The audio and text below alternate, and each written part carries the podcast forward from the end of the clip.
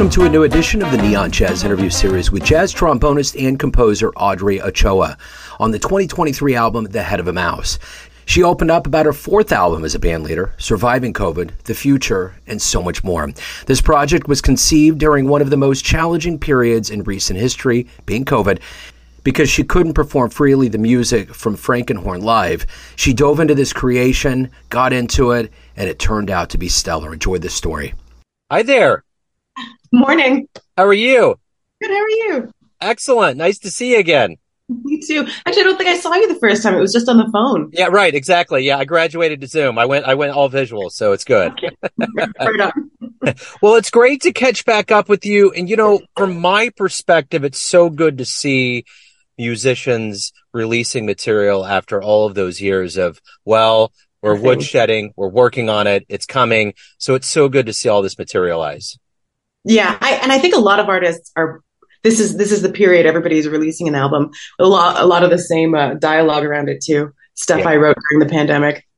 So speaking of the pandemic, how did you get through that three year period now that things are waking up? How did you survive it? How did it change you? That's like a heavy question. Yeah. Yeah, I'm Um, starting off light here. Uh, you know, like it answered it answered a question I'd had for years, which was what would I do if I couldn't play? Yeah. Like how would I how would I get along? How would I like where would I get emotionally? And it wasn't the end of the world like I thought it was going to be. And so at the beginning of the pandemic, I was like, when this is all done, I can't wait to play anywhere with anybody for any amount of money. Like I'm just going to get out there and the exact opposite happened. Um, Yeah. After like this period of nothing, uh, I found myself actually like really getting a little more selective with what I wanted to play. And that certain gigs, I was just like, I don't, I don't have to do this. Like I actually don't enjoy it. And um, so that's like that's uh, that was a surprising takeaway of the pandemic. Was I was like, wow, there are some things I like doing and some things I don't like doing anymore. And I thought I was going to be desperate, but it was it was not. Yeah. I was not. That's interesting because, you know, I've heard several different takes on that.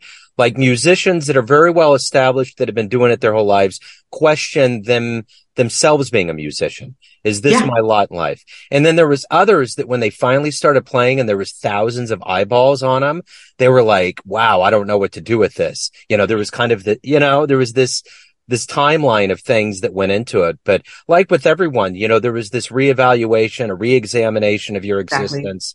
So it makes total sense. Um, Um, one of the gigs I got out of the pandemic was uh, a tour of the U.S. with a musical. I'd never done that before, and um, yeah, that was one. It was like a bucket list thing, and it's weird because when we were touring through the states, like a lot of mask mandates were still in place in a lot of states, and like t- con- constant testing was a big part of the company, and so it was weird because I didn't get to enjoy touring the way I think you would have pre-pandemic, or even now because a lot of the regulations are down. So it was like it, it was like this thing that I'd always wanted to do, but sort of sterilized, right? Like sort of muted, uh, which was like a sign to me.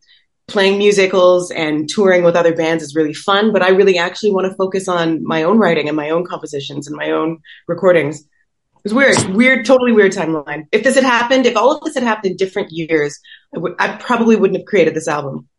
Well, and I guess that's the next question. How much of this was fueled by what we lived through and what, how was this material, you know, a part of that time period? How was it emblematic of it?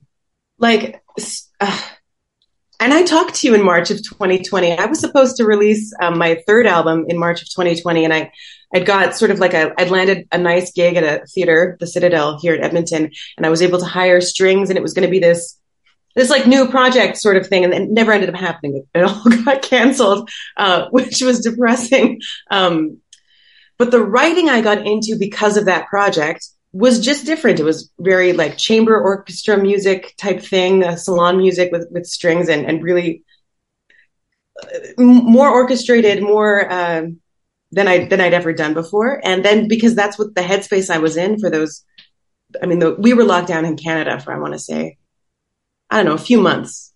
I don't, I, I don't even remember anymore. Like It's a blur. we were, I know, it was, and it's almost been four years. Like Yeah. that's wild. Uh, and I've completely forgotten your question. How did Oh. it feel the project and the writing? Yeah. Yeah. Got it? Living through that. Yeah. I mean, for myself, and I think maybe a lot of jazz musicians, my writing is dependent on who I'm playing with and is informed by where we're playing and how we're playing. So writing alone was a different experience because I couldn't take it to like a trio gig and try some stuff out, or I couldn't, we weren't allowed to practice in each other's homes, sort of thing. So the writing was all done at home in my head. So it was really different.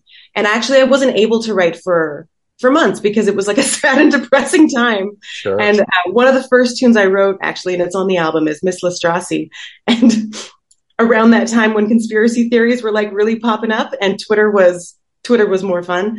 Yeah, yeah, was, well put. There, yeah. there was a there was this conspiracy theory that Beyonce was an Italian was actually an Italian American woman named Anna Maria Lastrassi. Like I don't even understand this, but uh, and one of the one of the albums I was listening to just as like comfort music uh, was her album The Gift, like the uh, the Lion King soundtrack.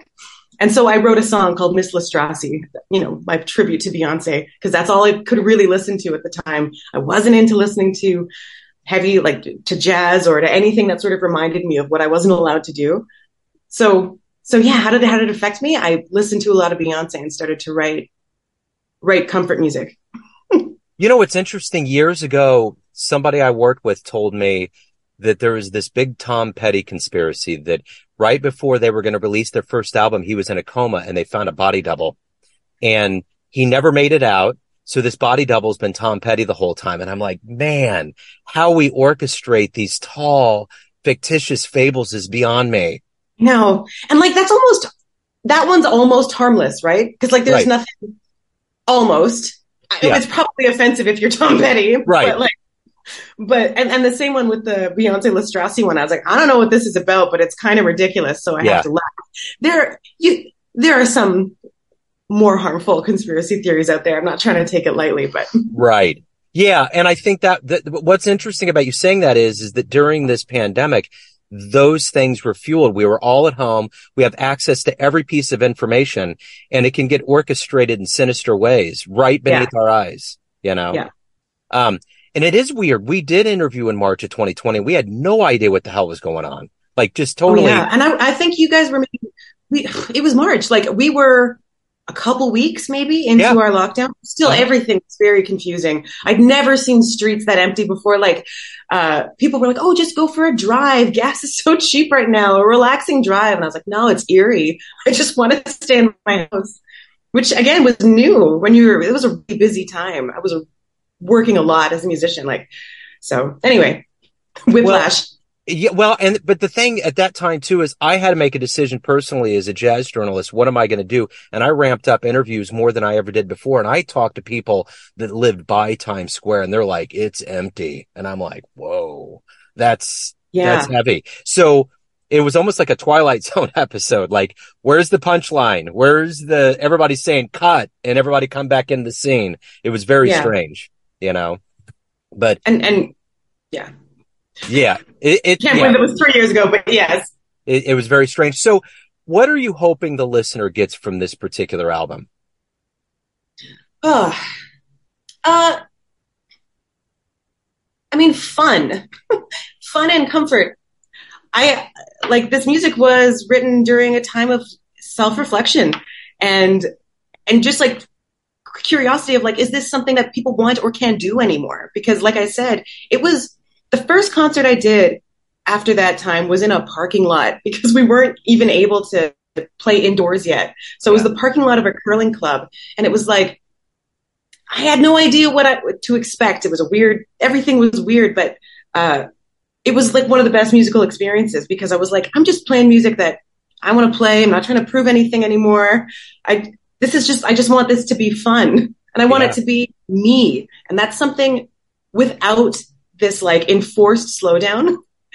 Uh, I forgot a little bit that music is supposed to be fun and yes. is supposed to be like personal.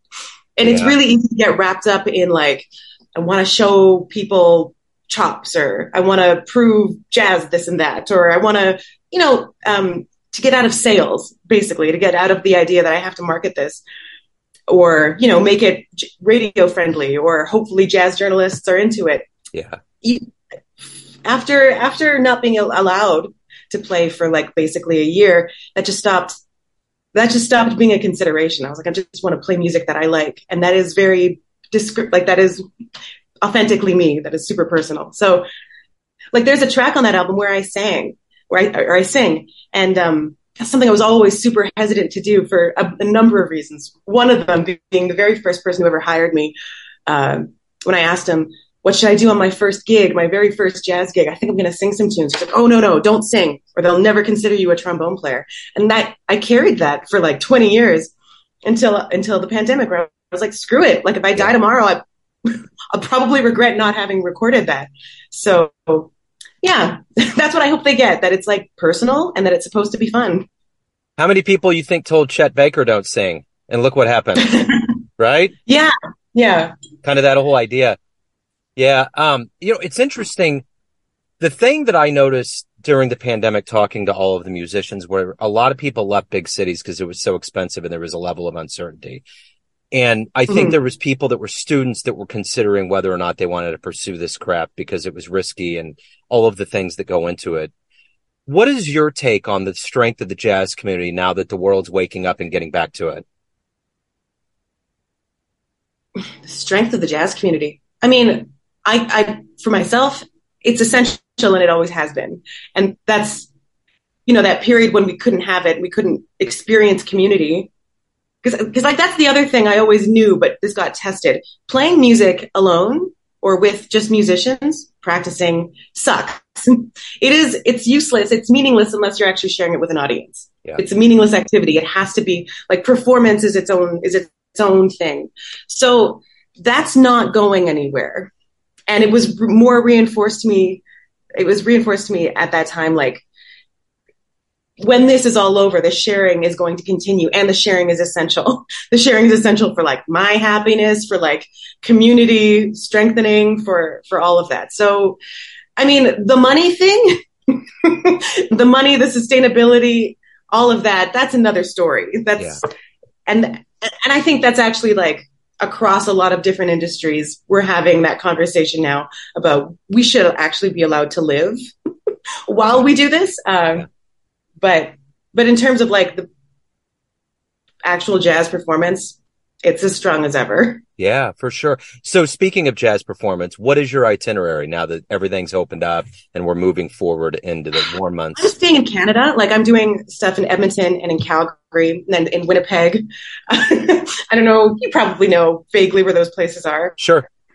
I'm not, I have nothing planned for the States right now right now. Um, but I mean, I'm just going to release it in November. That's the winter, or sorry, in September, going into the winter. So it's really hard to tour. So hopefully, I'm going to try to get some stuff going for the uh, Canadian and the summer jazz festival season with this with this new material. So that's the plan. Yeah. So with this new album, how do you feel about your evolution? I mean, obviously when I talk to you now, you're thinking about the next thing. How are you feeling, you know, kind of in this you know, coming back out into the music phase and another album? How do you feel? Uh, this is my favorite album. This yeah. like um, and even in the process of making it was like easy, and I think it's supposed to be easy. The songs came really easy, you know, like all of those tunes, and there's 13 of them. They were all written in like a one hour, two hour. I sat down, I started it, and it was finished, sort of thing. And then the recording process. I mean, there's 13 tracks that was recorded over three and a half days, done so everybody came like everything came together really really easily. And i think that's a good sign. Yeah. i mean you don't want a lot of you want some struggle you know like some friction can create like energy or whatever but the, overall really easy. Um, great players. Rachel therrien she's like one of my favorite trumpet players. Yeah. and it's amazing that she was available. Yeah. uh, to like come fly up north where i am for those couple days just to get some stuff done. And yeah uh, everybody's playing is fantastic. The chemistry was really good. And I'm really proud of the writing. Like, I'm, it's my favorite album. So the head of a mouse is the new album. Where can people get it the best place and to keep up with you, live shows, anything about your world? Uh, audreyochoa.com and uh, it is released digitally on the 29th of September. Um, where can they get it? Bandcamp, all the places, all the places. But I mean, it'll be it'll be on YouTube. It'll be everywhere. And then physical copies, because uh, I did I did print them because I like them Yeah. and I have an artist who like put work into making them and whatever, uh, that's, I mean, for those, I think you either going to have to email me personally or contact the label, Chronograph, Chronograph Records. Okay. Unless you're in Canada, which is, I'll, you'll just see me and you can buy them off the Yeah, stage. that's it. That's ideal. Exactly. Audrey, it's so great to catch up with you and and different times. So and it's great to see new material. Best of luck with everything. I really appreciate your time again. Thank you. Likewise. Thanks for listening and tuning in to another Neon Jazz interview, where we give you a bit of insight into the finest players and minds in Canada, New York City, Kansas City, and spots all over the globe, giving fans all that jazz. Thanks to Audrey for coming back to Neon Jazz and for a great story. If you want to hear more Neon Jazz interviews, you can find us on Spotify and Apple Podcasts. Subscribe to us at YouTube, and for everything Neon Jazz, go to the neonjazz.blogspot.com. Until next time, enjoy the jazz, my friends.